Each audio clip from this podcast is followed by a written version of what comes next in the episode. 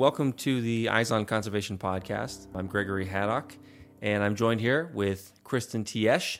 How you doing, Kristen? I'm doing great, despite, despite day 44, 45, 46, I don't even count anymore. What's the point? I live by the moon now. It's all one big day in quarantine. That's right. 45, 82, 104, it's just, they're just numbers. That's the old world, and we're in the new world now. We are. So yeah, I'm excited to be here today to talk to you about one of my favorite subjects. Yes, we definitely are looking forward to this conversation, I in particular.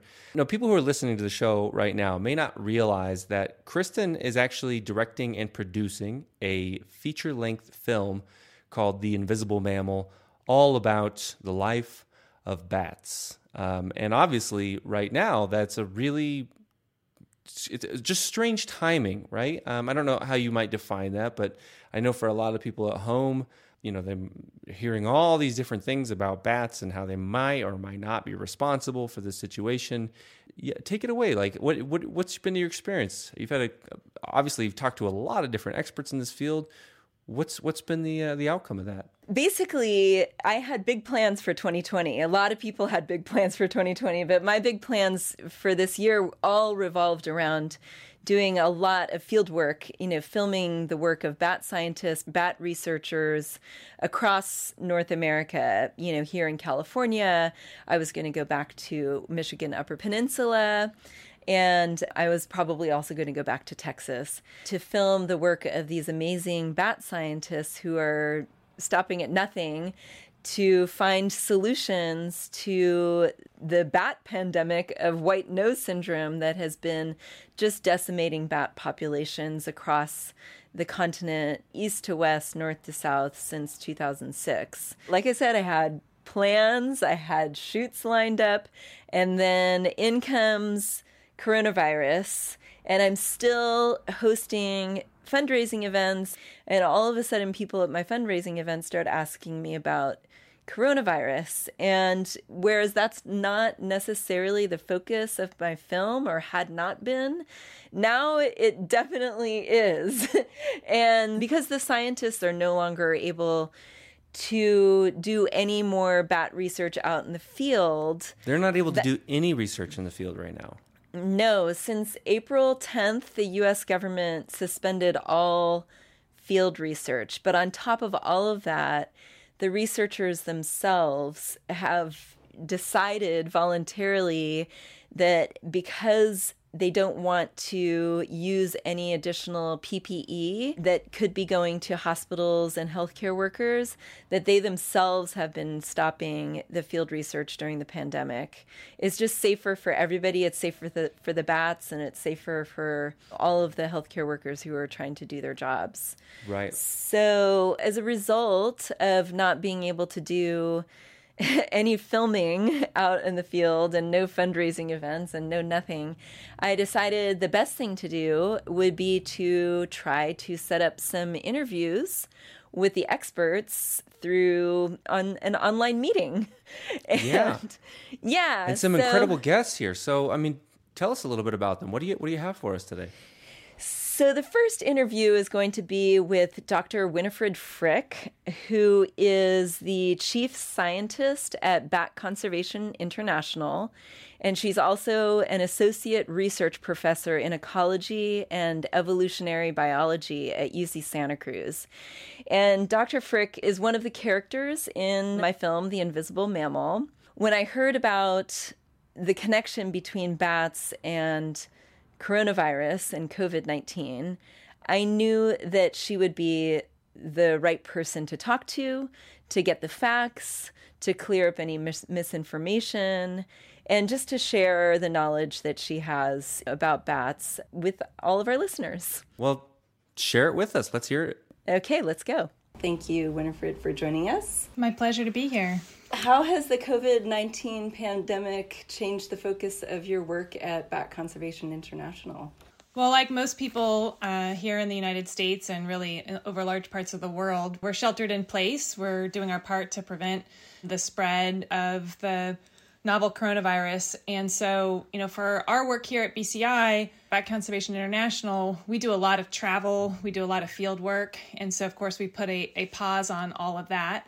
But the focus of our work stays essentially the same. I mean, our organization's mission is dedicated to protecting bat populations around the world and ensuring that no bats go extinct. And of course, the most fun parts of that job are getting out into the field and working with bats directly and visiting the places where in their habitats where they need to be protected. But there's lots that we can do to protect bats from our home offices. And so where everybody at BCI is still working hard every day and doing like everybody around the world of working on our work-life integration of homeschooling our kids while working hard on, you know, data analysis, report writing, scientific publications, and connecting with our partners too around the world, making sure everybody's safe and doing everything we can to protect bats and protect ourselves. So most everybody around the globe is in the same situation. You know, our lives have just been completely changed by the coronavirus pandemic.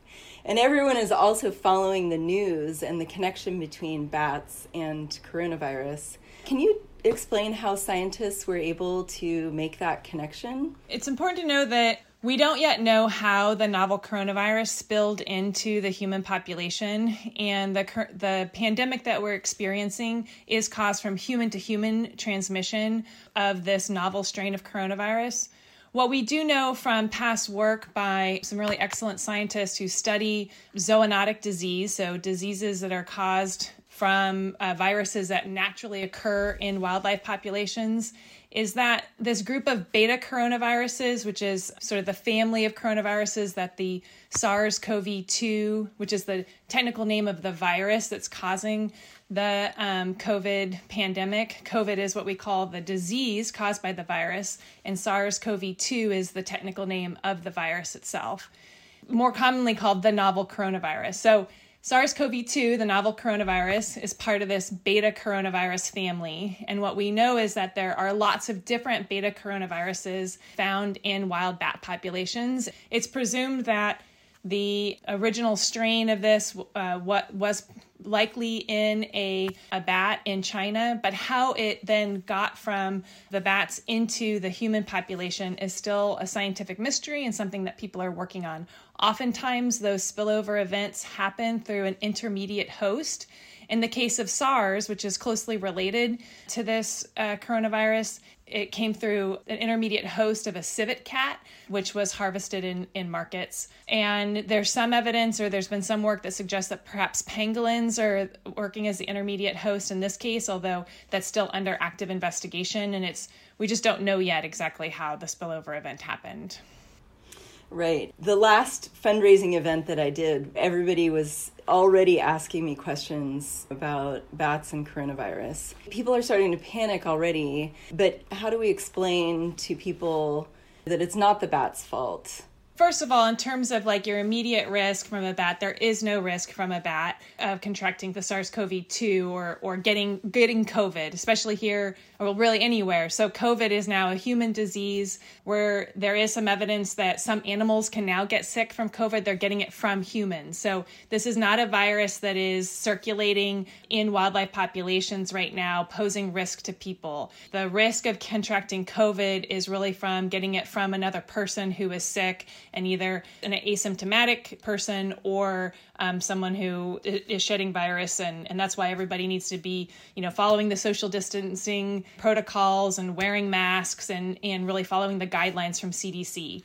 Bats are not a health risk in this way whatsoever. I've read an article recently about people freaking out in Peru and starting to kill bats. Before there was coronavirus, there was rabies and people were afraid of bats. And so here we are again. So there's a lot of misinformation and there's a lot of fear. And I think, you know, one of the things I think a lot of people are feeling around COVID is this sense of powerlessness, right? I mean, we are empowering ourselves by social distancing and wearing PPE to protect ourselves, but we've lost a lot of our freedom. And so people feel really unsettled. And unfortunately, I think sometimes when that happens, we want to blame something for all this change that's happening. And sometimes that's being managed manifested in some places as backlash against species that people maybe were already predisposed to carry fear for. But bats really shouldn't be feared. They are a really important part of our natural ecosystems. They're part of our biodiversity. In large parts of, well, really everywhere bats occur, they're performing important ecosystem services, and they just don't pose a threat. Part of being a bat biologist is fighting against this misperception that bats need to be feared. And so, like, in some ways, this is a familiar narrative, but now just on like global steroids, right? The most important thing is to be really clear about what we know and what we don't know, be true to the science, and use the science to help us understand how best we can protect people and protect wildlife, and not scapegoat wildlife, not scapegoat bats, not scapegoat pangolins, not scapegoat wildlife in general, and look at the hard truths about this was a human-created phenomenon through the destructive and unsustainable uses of the way we destroy the planet. And like, we got to take responsibility. Unlikely things are going to happen, and the best thing that we can do with all of the modern tools that we have in society is to be prepared and be ready. And this wouldn't be a pandemic. You can still have spillover events, but it wouldn't be a global pandemic the way it's played out if we had acted according to the top level guidance of what we should do in these kinds of cases. Like, this is not surprising. There were people who knew that this was a threat.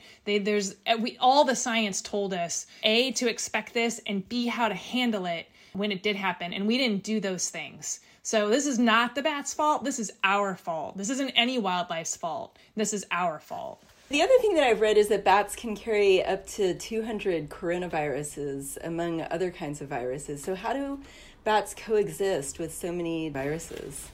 This is one of the things that makes bats so fascinating and interesting and actually, you know, really important in the world, is that they are capable of harboring a wide diversity of viruses without actually getting sick. And that's one of the scientific mysteries. And there's some great researchers who are actually looking at this, trying to understand the virology and the physiology. It's a little outside my area of expertise, to be totally honest, but this could hold the clues for, you know, either treatments or cures or vaccines, of having a better understanding of how bats do tolerate different viruses without actually getting sick. So can you explain how a virus can jump from a bat to a human? And is it safe now for people to go to places like Bracken Cave or Congress Avenue Bridge?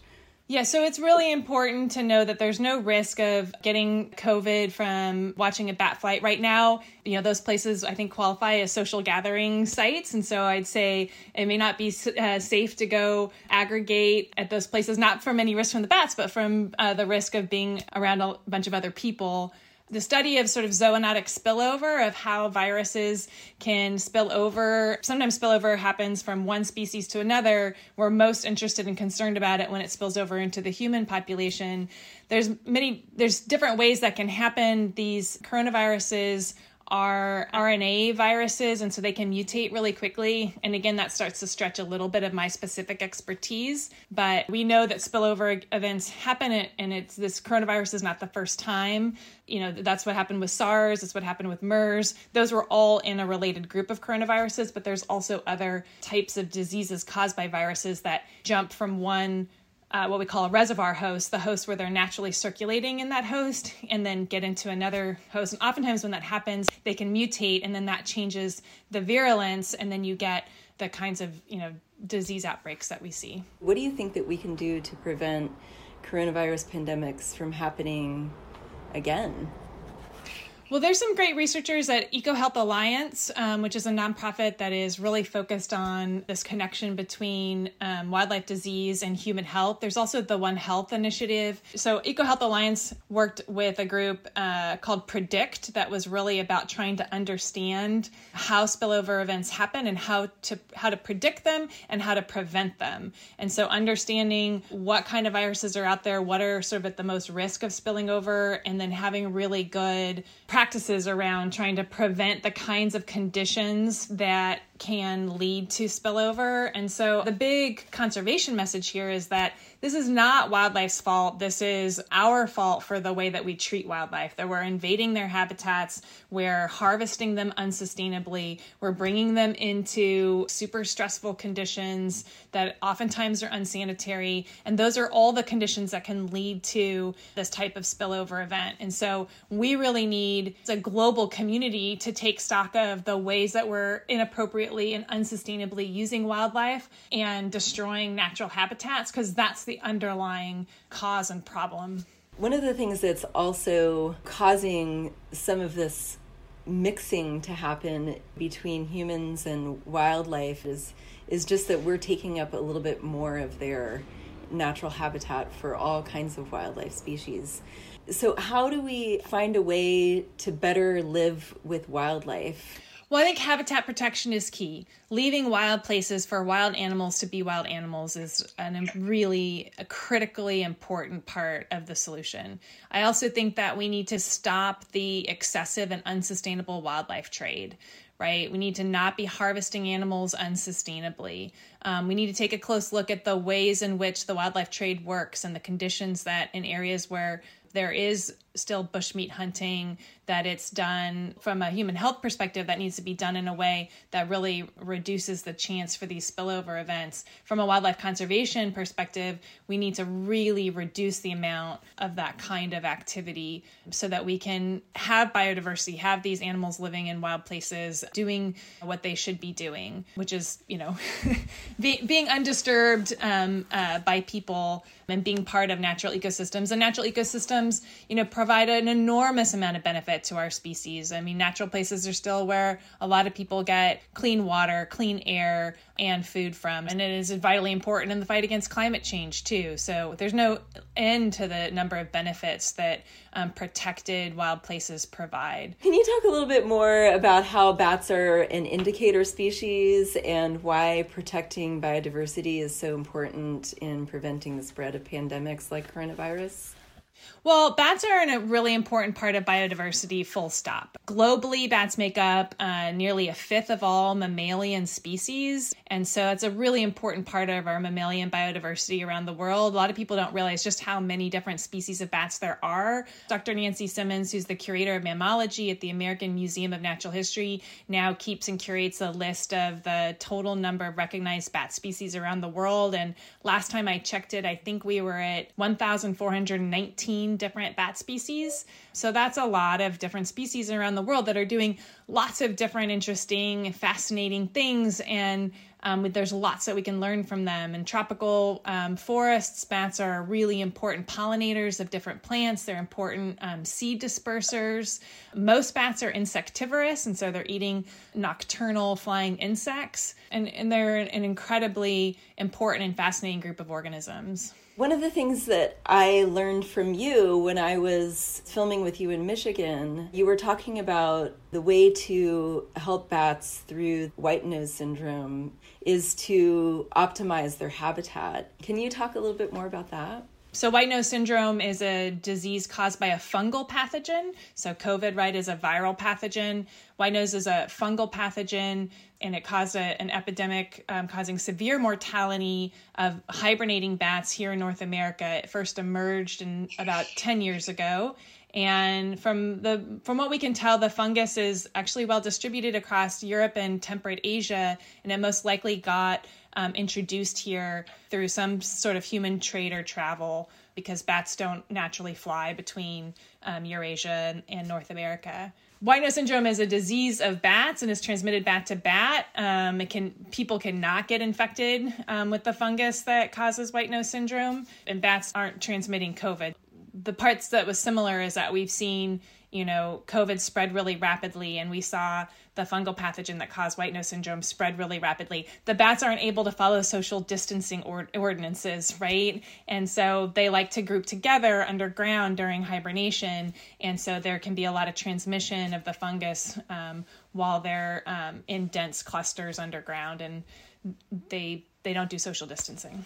If we could only teach the bats how to social distance. What do you think ultimately we can learn from this COVID-19 experience about infectious disease, ecological restoration and conservation, and our own health and the health of the planet.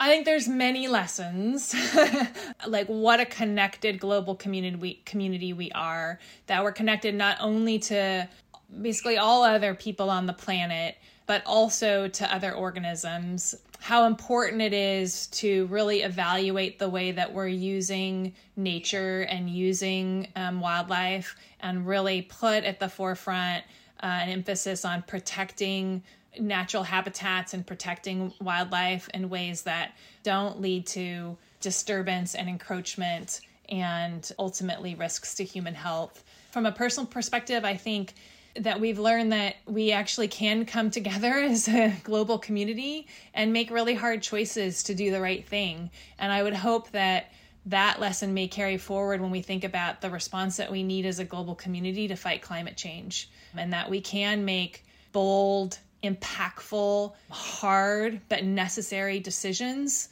to protect ourselves and protect our planet. What can people do to support bat conservation right now?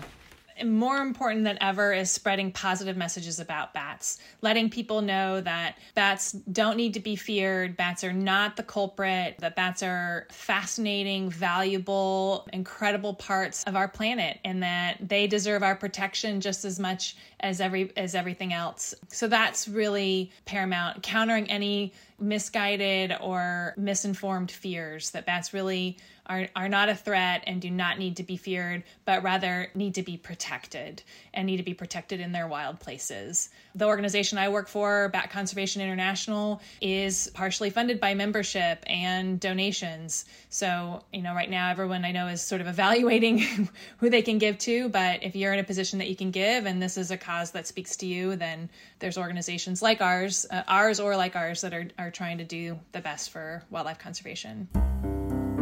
Thank you so much, Dr. Frick, for joining us today, and we appreciate all of the work that you're doing to save bats here in America and around the planet. Well, thank you very much. It's my pleasure. It's interesting to hear perspectives like that, because when you see these kind of environmental problems or these, extinction crises or a virus like this pandemic, you can almost always trace it back to where humans somehow got in there and messed things up for a natural ecosystem. Do you feel like that's kind of what's going on? Yeah, it's definitely what's going on. I mean, there's a lot of examples of animals who carry a disease that somehow spills over to the human population. And Dr. Frick talks about that at length during this interview, but she's trying to bring the point home that it's not the animal's fault, it's our fault. We're the ones that are deforesting. We're the ones that are developing and taking more animal habitat away. We're the ones that are taking animals out of their habitats and putting them in poor conditions and causing a potential spillover event. So it's really not the animal's fault. It's our fault. And so we need to be more cognizant of that as humans and stop pointing the finger at bats or any other wildlife. Honestly, Kristen, person to person, do you feel like hearing Dr. Frick speak that this could be a catalyst for some kind of lasting change? It's hard to say. I'm an optimist, so I like to think that we're at a crossroads, we're at a turning point, and, I like to think that this is a really great opportunity to learn how to do things differently. This is a great opportunity for us as, a generation, as several generations of humans alive, that now we're experiencing the plague, we're experiencing the Spanish flu, we're experiencing something that's going to cause us to forever change our behaviors, or that would inspire us to forever change our behaviors. And maybe this is the catalyst. What it's going to take, though, is massive education. We have to keep getting the word out and keep informing others in ways, just like this podcast. On Friday, May 8th, 2020, we're going to be holding a Bat Happy Hour on the Wildlands Collective Facebook page, where we're going to be sharing a lot of the same information. Right, and that's going to be awesome. Yeah, so anybody out there listening, May 8th, that's a Friday, and that's going to take place at 5 p.m. Pacific time. Little Bat Happy Hour. And we'll try to get a recipe out there, right? We're going to be making a tequila cocktail on the fly. Yes, there's going to be all sorts of ingredients, plants that have been pollinated by bats that now go into our special bat-themed cocktail. That is so awesome. I love it. I love it. Join us May 8th. I think there's like a type of beer that has a bat on it. No? I'll go find it. If there is, I'll find it. So if you're listening to this before May 8th, you're going to have to look for me holding a bat beer of some kind. Bat beer. Get your bat beers out. So speaking of bats and beers, one of the other guests that I interviewed for this podcast is Corky Quirk. And the reason why I bring up beers is she even holds her own brews and bats event, I think, in the summertime. Brews and bats. That's great. Yeah. Corky Quirk leads summertime bat viewings. She calls them bat talk and walks with the general public. And this is in a wetlands area right outside of Sacramento, California. And there's a freeway overpass that has 250,000 bats, Mexican free-tailed bats that live under the freeway. Yeah, it's an amazing sight. It's California's own Congress Avenue Bridge, bat emergence, and it's an amazing sight. And these bat viewings are featured in my film, in The Invisible Mammal. So you can go to www.theinvisiblemammal.com and click on watch and check out some of the bat action at the Yolo Causeway. And Corky also is a bat rescuer. So she is the founder of NorCal Bats. And she brings injured and orphaned bats into rescue in the Northern California area with the hopes of rehabilitating them and returning them back into the wild. But one of the other restrictions that happened on April 10th, 2020, is that the government suspended all release of rescued bats back into the wild. So now Corky is continuing to rescue bats, but she does not have authorization to release them back into the wild. So I interviewed her about how her rescue operations have changed ever since this new regulation came down. Well, great. Let's take a listen. Welcome to Eyes on Conservation, Corky. Thank you. Let's dive in and talk about these new restrictions. And how do these restrictions directly impact your work? Various states throughout the United States have different regulations. And in California, we are still allowed to take in sick, injured, and orphaned bats into wildlife rescue and try to give them a second chance. At this point, we are being asked by the state to hold those bats, not release them back into the wild, while research is being conducted to find out whether or not a human can pass this COVID-19 back to wildlife, and in particular back to the bats. Let's talk a little bit more about how you have to go about doing your rescue in the times of this pandemic. Historically, we get a phone call from some member of the public that has found a bat that's sick or injured or otherwise that they're concerned about. And we'll take that animal into care. Sometimes we go to the site to retrieve the animal, and other times the individual will bring them directly to us. Obviously, we're more hesitant, especially when that means going into homes and businesses to retrieve the animal. We're limiting that much more, which does make it hard. I'm trying to spend more time talking through with people how maybe to capture the bat on their own. And then when the bat gets to us, we'll remove the bat from the container, of course, wearing gloves. We always wear gloves anyway, but now we're wearing a disposable glove on top of our regular leather gloves so that we're not exposing ourselves to the bat. And we're also protecting ourselves in case the finder is sick, and then we dispose of the container that the finder had brought the animal to us in. Wow, so that's a whole new protocol that you've had to adapt to then, correct? It is, yeah. The PPE, the protective equipment, is the parts that are probably the biggest change for us. Like I said, we always wear leather gloves anyway, working with the bats, but now we have to have a barrier on top of the leather gloves, and we have to wear face masks, which we did not have to wear prior. We also are required to be able to remove and launder any of the clothing that we're wearing when we're working with the animals. Again, to protect the animal from us rather than protecting us from the bat. Right. And just in the past couple of weeks, there have been a few instances of animals, cats, and even some big cats in the Bronx Zoo who have seemingly been infected with the virus because of human contact. So this is a real concern. And you haven't heard of any bats so far getting COVID-19 from a human? No, I haven't. And the reality is, as humans, we don't interact that directly with the bats. In general, even if bats are living, say, on your property or even in your home, you're usually not that close to them. Whereas the keepers at the zoo or people with house cats are much closer to those animals. Also, the zoo attendants are going to notice if their animal does become ill, you know, if they're showing symptoms of respiratory distress, whereas if a bat was to get sick from a human in the wild, we probably would never know.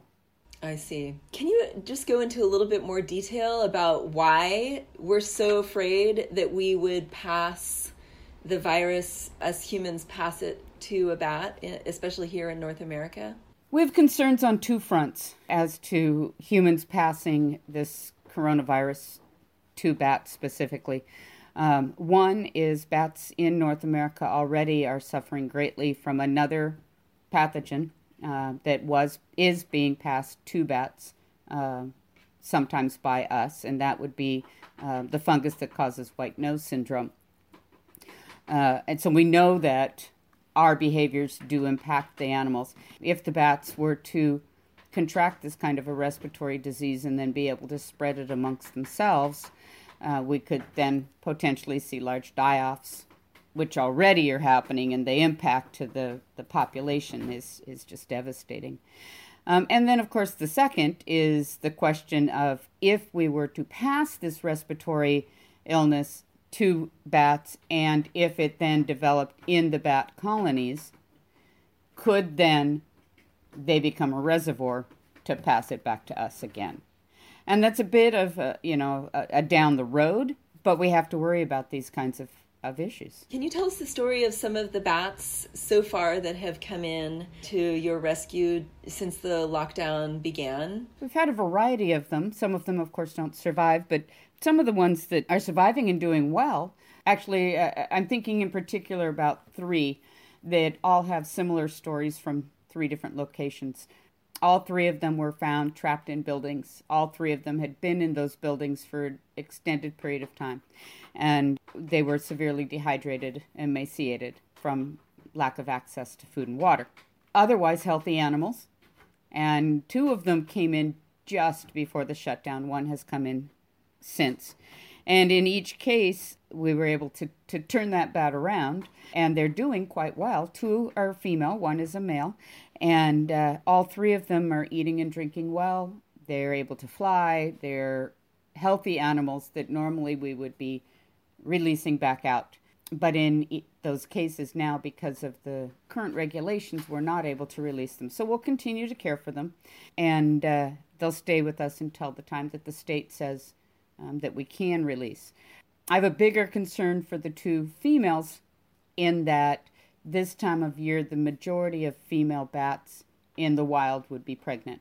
Captivity, no matter what captivity is like, no matter how hard we try, captivity is stressful and pregnancy is stressful.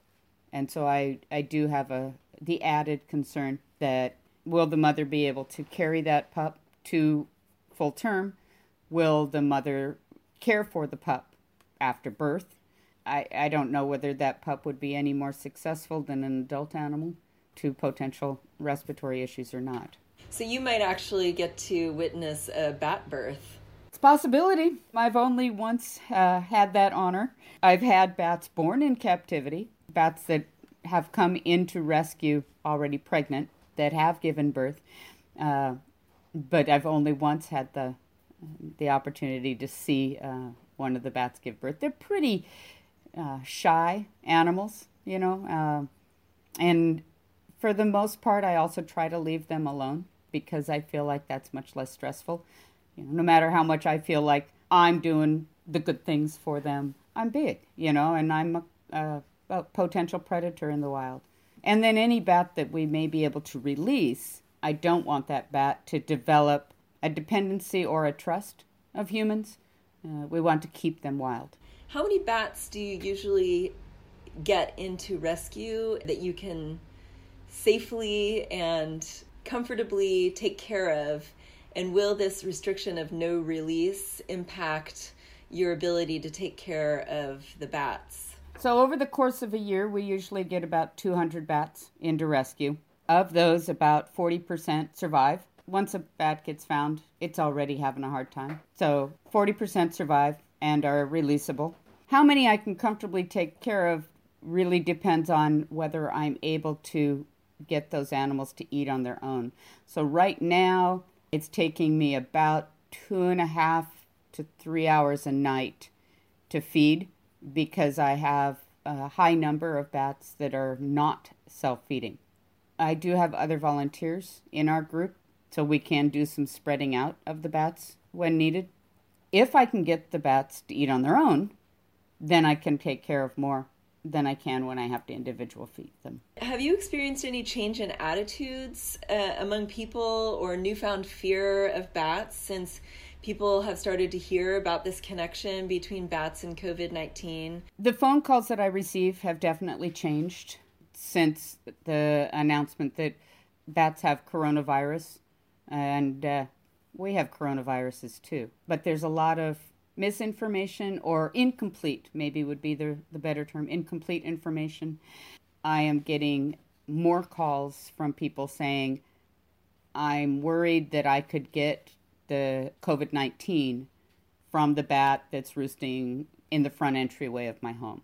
So I do spend quite a bit of time talking with people. But yeah, the fears, there's way more fears. What do you usually tell people when they call you and they're concerned and they're afraid of that bat roosting in their doorway? I try to spend time first with them, helping them understand that North American bats are different from bats in Asia. The coronavirus now that is causing COVID-19 is a human disease. It's not a bat disease, and it's being spread human to human. On the call with Dr. Frick, she mentioned that people shouldn't be afraid of going to bat viewing areas, you know, places like Bracken Cave and places even like Yolo Bypass Wildlife Area, to see the bats in the wild and to enjoy this beautiful natural phenomenon. What is going to happen this upcoming year, since humans are responsible for the spread of this virus, and we have to continue to practice social distancing probably through the summer and beyond, you know, how is that going to change what happens, you know, at this bat viewing place where, you know, where I've enjoyed coming to see the bats on several occasions with a group of people, and this is part of the way that your organization gets the word out about how amazing bats are and also raises money for this conservation organization. We don't know for sure what's going to happen. We're waiting to see what the governor puts forth as each change happens. We're hopeful that we will be able to do something, and we expect it to look different. You know, I expect we won't be carpooling. I expect we will have fewer people on tours so that people are able to spread out more. We'll follow the regulations of the state. The potential for us spreading COVID-19 to bats in those kinds of situations, the bats are not that close to us. You know, those bats are flying many feet away from us. And so I don't worry about that part. But you're right, it's a big deal for us at the Yolo Basin Foundation to be able to offer those tours, both for education, and it is a portion of our income. most of our income has been, at least income from events, has been lost for the last couple of months. So that's hard. You, Corky, basically have dedicated your life to helping people understand bats and their contributions to our shared ecosystem and helping people not to be afraid of bats. So how has this pandemic and its connections to bats made you feel personally? Like, what kind of a toll is this taking on your own ability to keep going? Is it discouraging, or do you have reasons for hope? Personally, it's hard not to be out educating. Personally, it's hard not to be bringing and sharing and going into the classrooms and the libraries and having people that might be afraid turn around and become excited, or at least understanding. So that's hard. I think that's going to change, so I hold hope for that.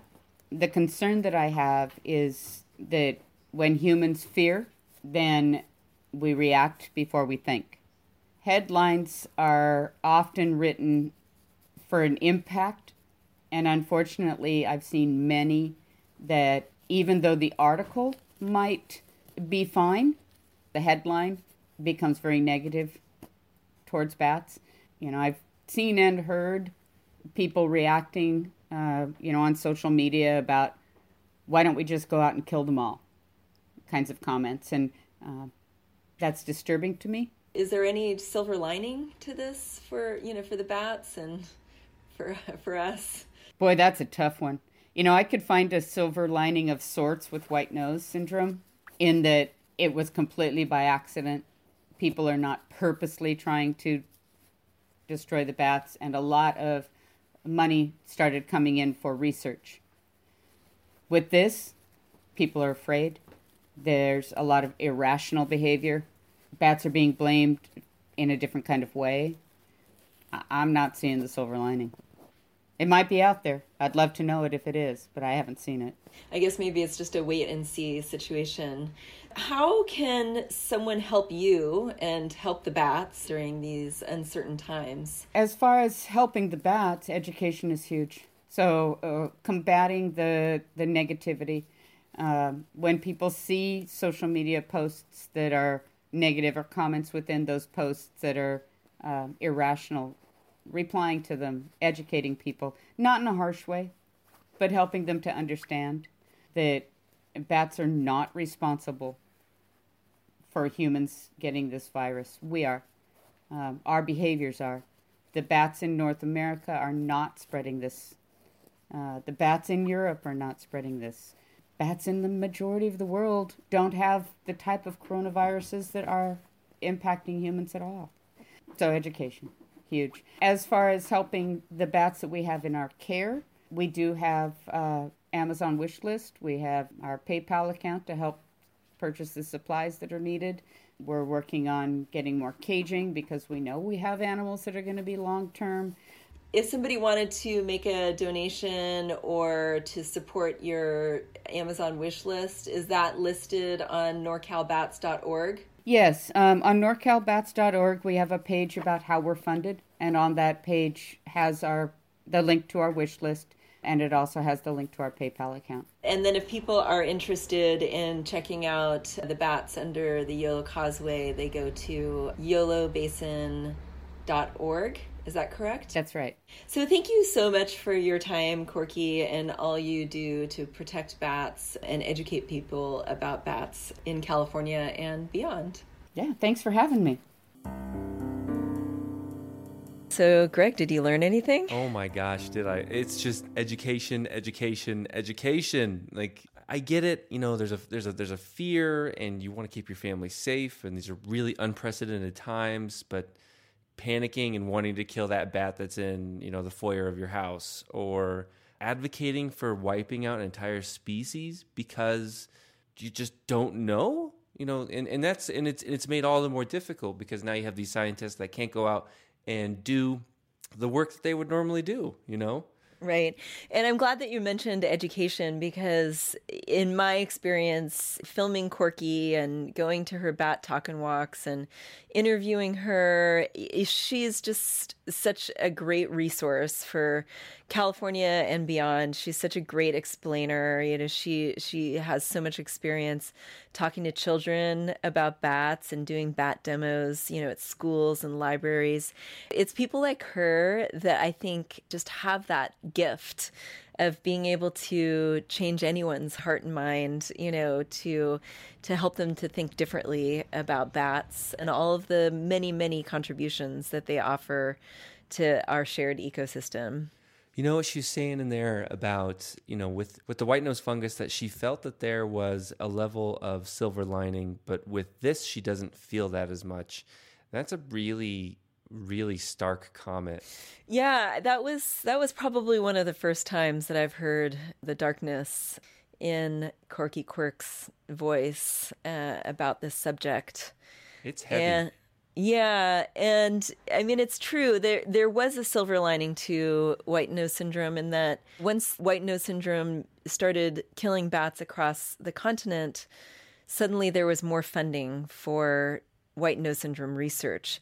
And if there was more funding for white nose syndrome research, then there was more funding for bat conservation. So there was a silver lining there. And with this, I think we're just still too much in the dark. Like, there's a lot that we don't know. And I think it's the not knowing that is causing people to feel frustrated. Yeah. So the more that you educate yourself about bats, you know, about bat conservation, about the many species of bats. There's 1,400 different species of bats in the world. Wow, is it really? Yeah, it's the second largest mammal group next to mice and rats in the world, right? And that's incredible. Yeah, there are these amazing creatures, and we know so little about them. So I'm going to just recommend that everybody go to theinvisiblemammal.com and check out the short videos that I have on there to watch those. And they can go to the Invisible Mammal Facebook page and follow us on Facebook. And, you know, you'll be able to track the progress of the film that I'm making this year. And then also definitely join us on Friday, May 8th for the Bat Happy Hour. Get happy about bats. That is going to be so much fun. Yeah, it's a species that we should all be celebrating, not just at Halloween, but we should be celebrating bats year round. And people should be able to find that happy hour, again, on Friday, May 8th, by looking at the Invisible Mammal Facebook page, by looking at the Eyes on Conservation Facebook page. There's plenty of links that'll point you back to it if you're contacting us. Right, and the Wildlands Collective Facebook page as well. So you'll be able to find a link to the watch party on any of these locations. So I think this has just been such a great conversation about bats with you, Greg. Thank you. Yeah, and I hope that our listeners learned a lot, and I hope everybody starts to follow bats more in the news, all of the positive stories about bats, and they should definitely spread the knowledge, spread the love, the bat love. Yeah. All right, well, thank you, Greg, and thank you, listeners, and we'll catch you next time. This episode of Eyes on Conservation was produced and edited by me, Kristen Tiesch. I'd like to thank Gregory Haddock for joining me in this very educational conversation about bats. And I'd also like to thank our guests, Dr. Winifred Frick of Bat Conservation International and Corky Quirk of NorCal Bats and Yolo Basin Foundation. All of the music in this episode was produced by Chris Collins of IndieMusicBox.com. Make sure to go over to our website to check out the show notes at wildlandsinc.org/EOC199. Thank you so much for listening.